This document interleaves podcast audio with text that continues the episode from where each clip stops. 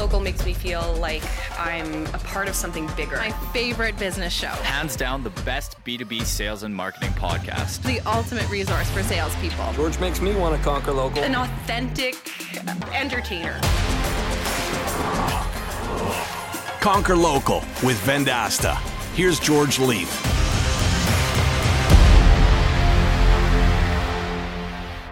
It's the latest edition of the Conquer Local podcast, all about one of the things that trips up salespeople. And I actually believe it might be the way to build amazing digital salespeople. I'll explain everything that you need to know about handling objections when we return on the Conquer Local podcast. Join us for Conquer Local 2019 in beautiful, sunny San Diego. California's Beach City and the legendary Hotel del Coronado will play host to the most valuable conference of the year for companies selling marketing solutions to local businesses. We have a must see lineup of industry experts, including our keynote speaker, Kevin O'Leary from ABC's Shark Tank. Our entire slate of accomplished speakers have been handpicked to address the top six growth problems facing all B2B companies product, demand, sales, scale, retention, and expansion. You'll get stimulating talks, tactile workshops, and an opportunity to connect with the brightest minds in your industry, all geared toward turning your business into a recurring revenue growth engine. Plus, you can experience an unforgettable adventure on a guided tour of the world famous San Diego Zoo, capped off with an incredible treetop reception. We've secured deep discounts on conference hotel rooms, but they are limited and going fast. Don't miss out. Go to conquerlocal2019.com and get your tickets and rooms today. These editions are uh, have been titled by producer Colleen. George's top tips. and we are going to get into handling objections. So the first time that you were you received some sort of an objection was very young. You may not even remember this. You went to your parents and you asked them for a lollipop and you'd already had about 10 of them and they said no. And then you started dealing with the objection. And you started saying, "Yeah, but I'm only going to have a little bit of it," or you know, I I didn't really have eight of those earlier. You didn't count right, mom and dad. I only had six, and we start spinning the conversation to try and get our way in the discussion. So we, you know, I think that some people are like, "Oh, I don't really know. I'm not really good at handling objections." You've been handling objections for a long time. You may just not have understood that in that context. So when we were writing this lesson, I uh, wanted to dig into objections and why they're so bloody important. And and this really hit me a couple of months back. I think it was about 5 months back. I was in the field working with a sales team and we were we were doing some role playing. So I was the business owner and they were acting as a salesperson and I started to fire some objections at them to see if they knew how to handle the objections. And they were specific objections around digital marketing that we've all either heard or we've been dealing with.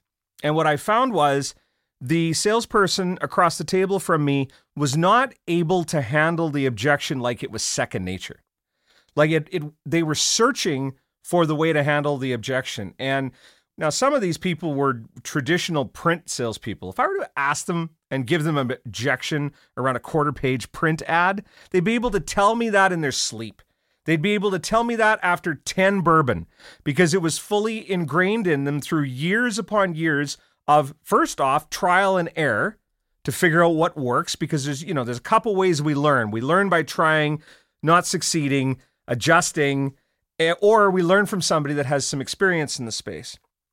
The things, the traditional products that we were selling in my uh, early days, radio, print, I could give you the objections just like that and I had them all. And there were, you know, there were a million objections that could come my way, and I had all of the rebuttals down to an art. I knew exactly how to navigate that.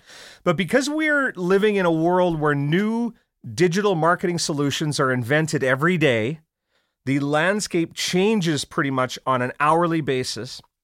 I don't know if we have armed our salespeople or armed ourselves with the key components of the objections that we're getting around digital solutions you know, it really is the secret sauce of being an effective salesperson is the ability to handle objections. And I remember attending a training session here a couple years back. I think it was actually about eight years ago, and they brought in this uh, sales trainer from Xerox.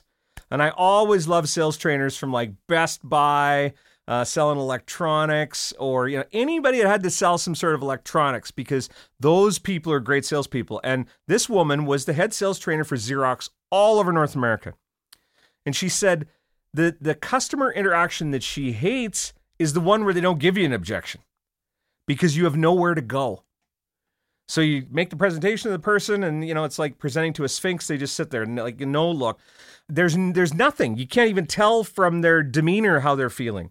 So that you know the key to the objection is to understand where the objection is coming from, and there usually are four types of objections when selling. So our first objection is around price, and it's around the risk. So you know the higher the risk is on the purchase, the more that the price, you really need to work on connecting the value of the price. The other thing, it would really be important to understand how risky this purchase is. Sometimes you've got to get that with the needs analysis. And, and what I mean by that is let's say the local business person just spent $10,000 on some sort of marketing and it didn't work very well and they're under the gun from their boss because the boss had to write the $10,000 check and you can't really prove the ROI, then the next purchase might be a hell of a lot riskier for that buyer. And I've always found that understanding how risk adverse the buyer is and and you know sometimes we deal with procurement people and sometimes we deal with CFOs and sometimes we're dealing with accountants. So you know we just really have to understand the price and the risk. Number 2 the quality of service objection. So if they have any sort of concern around the quality of your products or service, and this is why the value proposition and coming up with the way to present your product and service to show the true value and set the expectation is such an important piece of the puzzle. If they express, if the prospect expresses some sort of doubts about product quality or the training of our personnel or the speed or responsiveness of our service departments, or compatibility, those are examples of quality of service concerns. And a couple of ways that you can deal with that. So, around product quality, give me a case study. Show me a demo of the solution, how bloody good it is, and then give me a case study of somebody who's really happy with that product or service. I think that kind of applies for the way that you're delivering a service or a solution. And then the training of your personnel I, I've come across this quite a bit recently, and I really go into that. I, I see it as, a, as an advantage in the presentation stage to say, here's the team who's going to be looking after you. Johnny's been doing this for 25 years. I've been doing this, you know, for a long time since the wheels were, weren't round. And uh, Colleen, she's been doing it for like a few months, but she's awesome.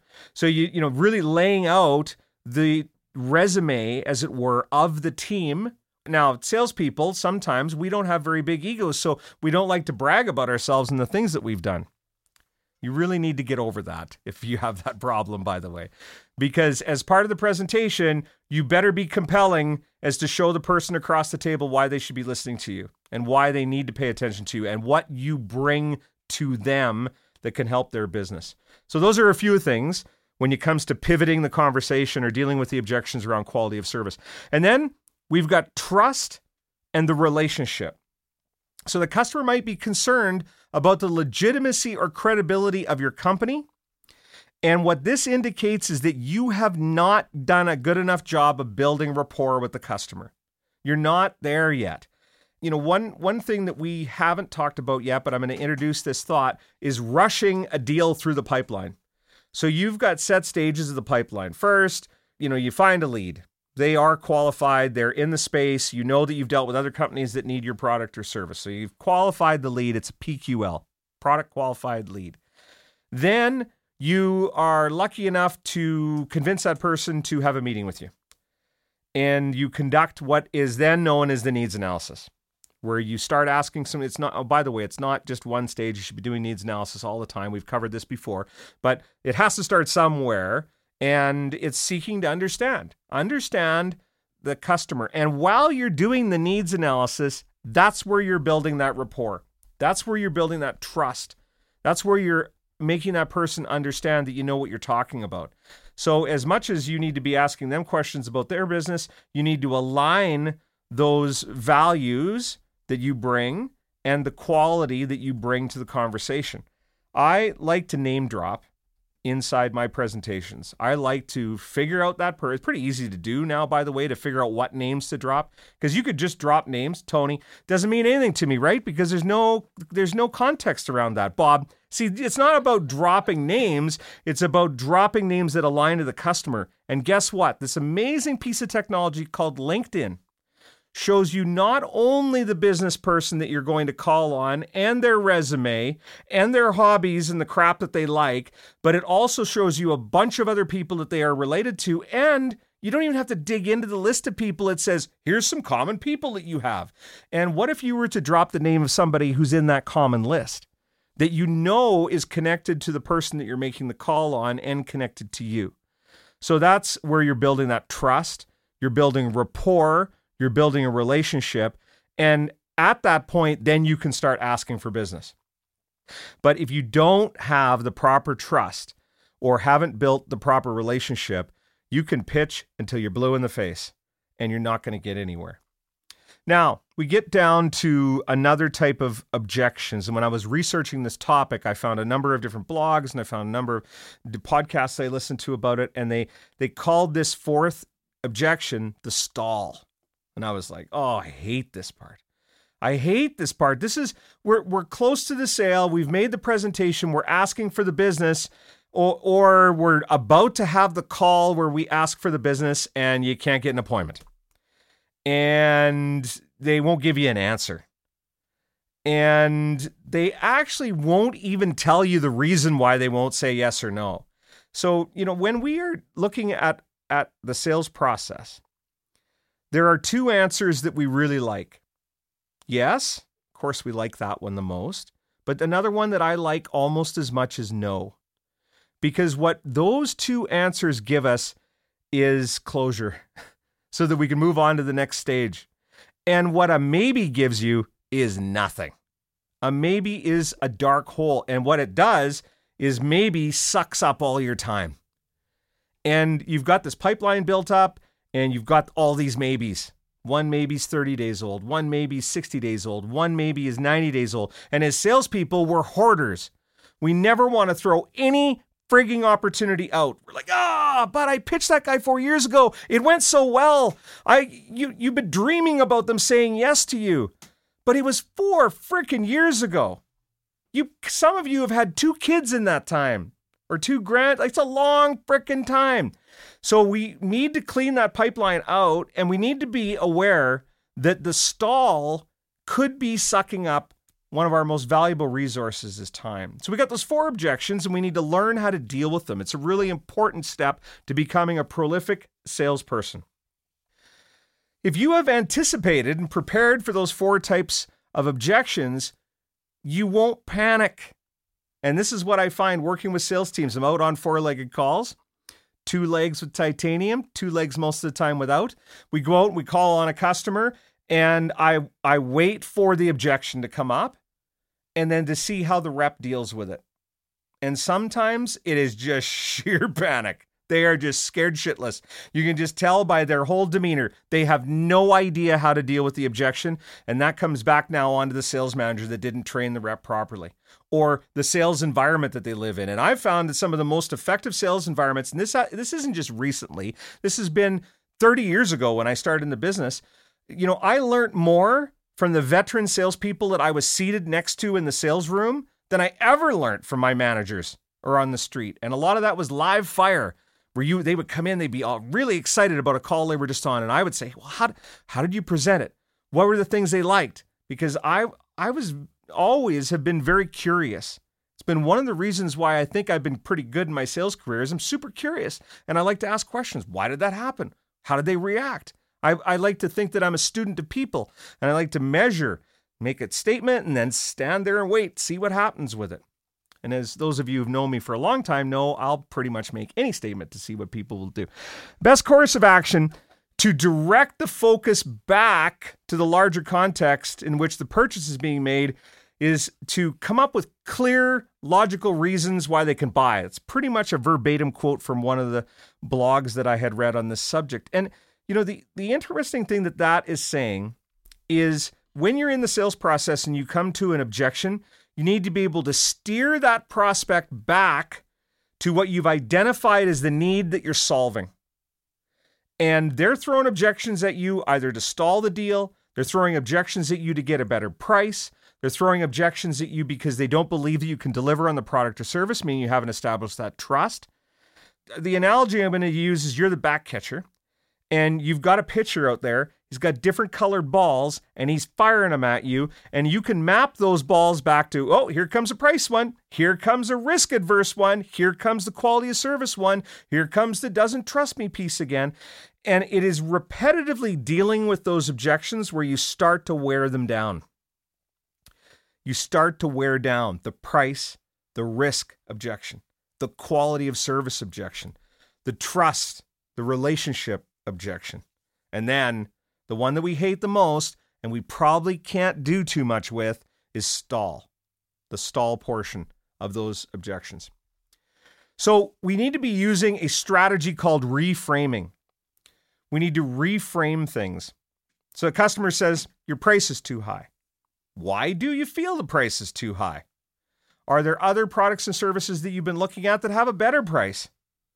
Imagine that question. You ask about that, and they give you their, their, your competitor that you know you're better at in three different places on the chart. You know, you got the chart and you measure them. So, are you saying you're concerned about return on investment? Are you looking at the impact on your overall costs? That's another way of reframing the objection to get the prospect back on track. If you're comparing risks and benefits, that were previously agreed to, you can use one of these statements. We're offering a custom solution that will help better meet your customers' needs and eliminate downtime, which is going to have a tremendous impact on your bottom line. But listen to that, the way that that's again, they're coming back to in the needs analysis we found that, you know, the business does better when they sell custom solutions, when they make sure that they meet the needs of their customers, and they're all looking to eliminate downtime. Those items right there are tent poles, and you need to keep hammering on that tent pole every single time. You know that that resonates with the prospect because you found it in the needs analysis and you need to go back to it and reframe it that you know, yeah, the price might be a little bit more, but this is a custom solution that hits all of the items that you told me earlier were important to you. It's going to get us to the outcome that you desire. And that I've also found in that reframing stage is where you push them back to the outcome. Always push them to the outcome. The outcome is I'm going to solve these problems for you with my solution or my products. And then ask questions to get acceptance to close the deal. It's one of the oldest tricks in the book, but it's not really a trick. It's the way that you need to close business to come to that closure of give me a yes or no so we move on to the next stage.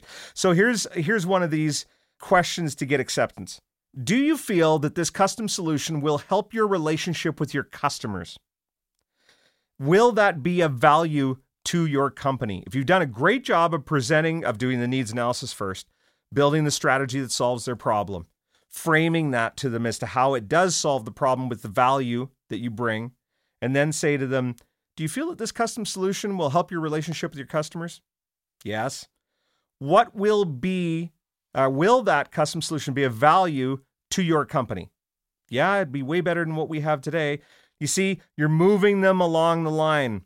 And if we don't have that panic stage, if we can give those objections just off the cuff, and this is something for the sales managers that are out there, or for those of you that are running your own independent businesses and you're managing yourselves, you want to go back and you want to say, okay, over my sales calls this past week, here are the top 10 objections that I had, and then grade yourself on how good you were at dealing with those objections. Show me the ones that you're great at, show me the ones that you're poor at, and then you know where to spend your time.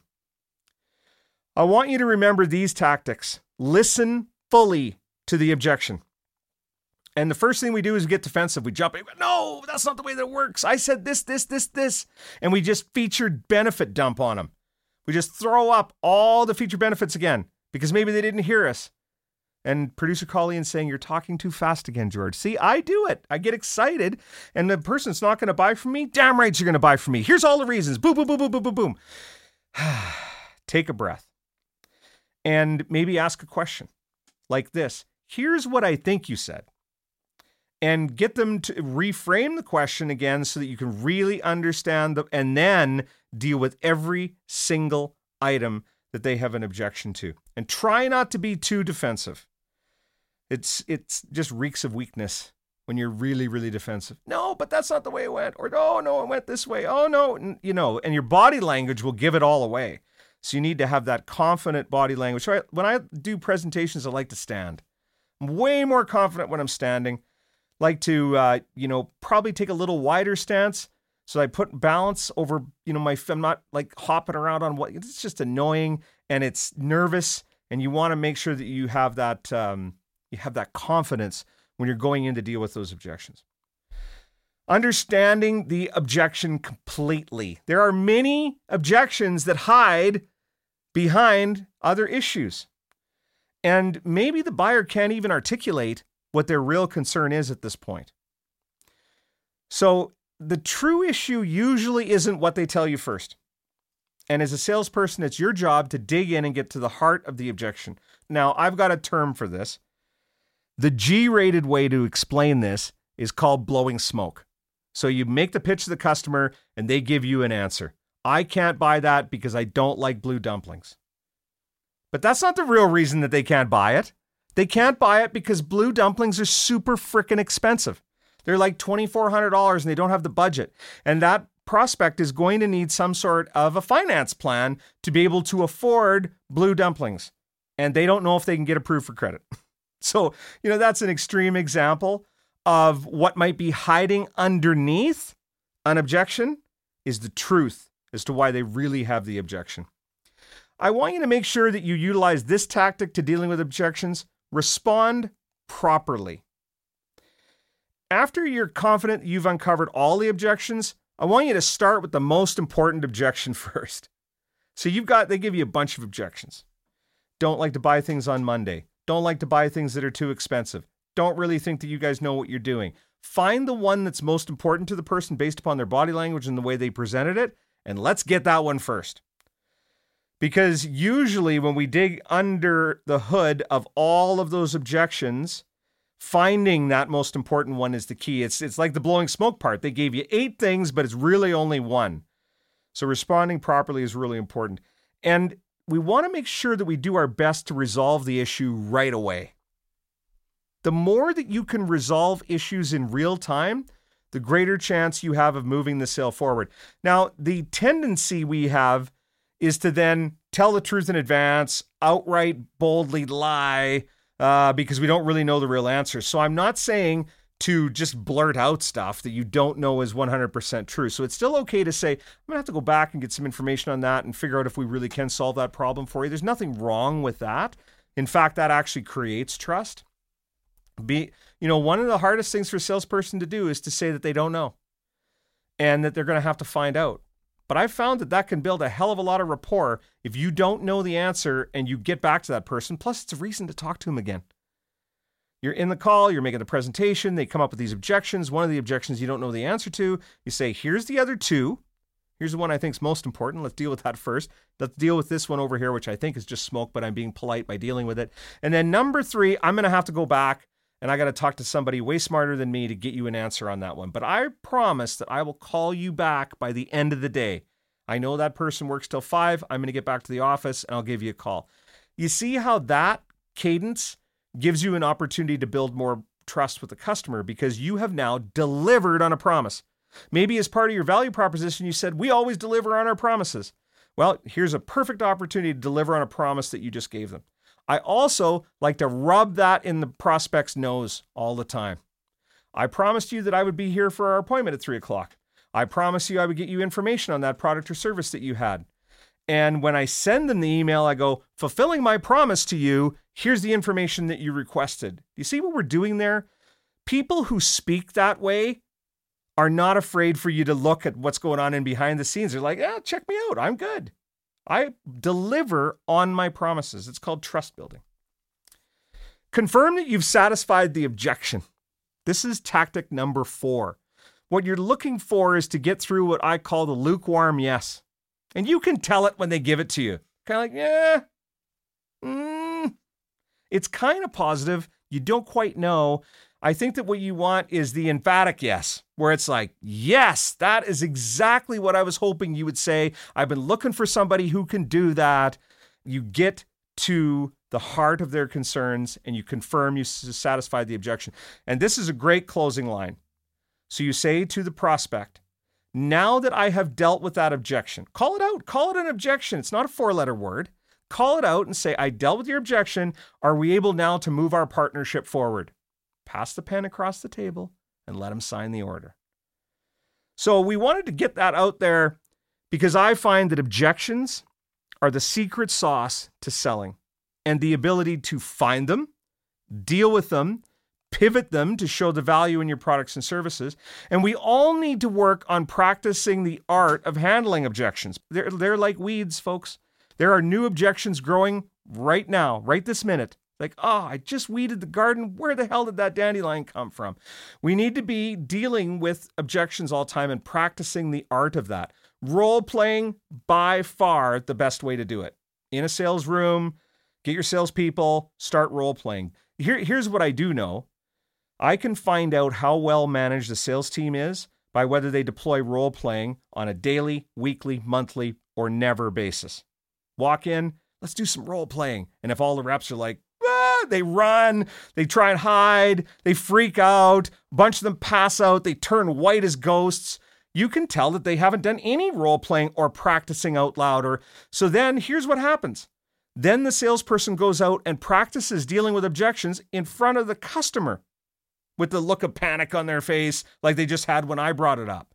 So get objection handling into the DNA of your sales organization. And if you're a one person salesman or woman, get it into your DNA every morning. You're driving to your first sales call, practice handling some object- objections. It is going to change the game for you. Knowing how to identify them, knowing what category they fall into, and then knowing how to deal with them and practicing that and honing your craft, you will become an expert on dealing with objections. Thanks for joining us for the Conquer Local podcast. These are George's top tips for sales. I'm George Leith. I'll see you when I see you. You've been listening to the Conquer Local podcast with your host, George Leith. Executive producers are Brendan King, Jeff Tomlin, and Danny Mario. Audio engineering, Sound Lounge by T Bone. Marketing by Rory Lawford. Produced by Colleen McGrath.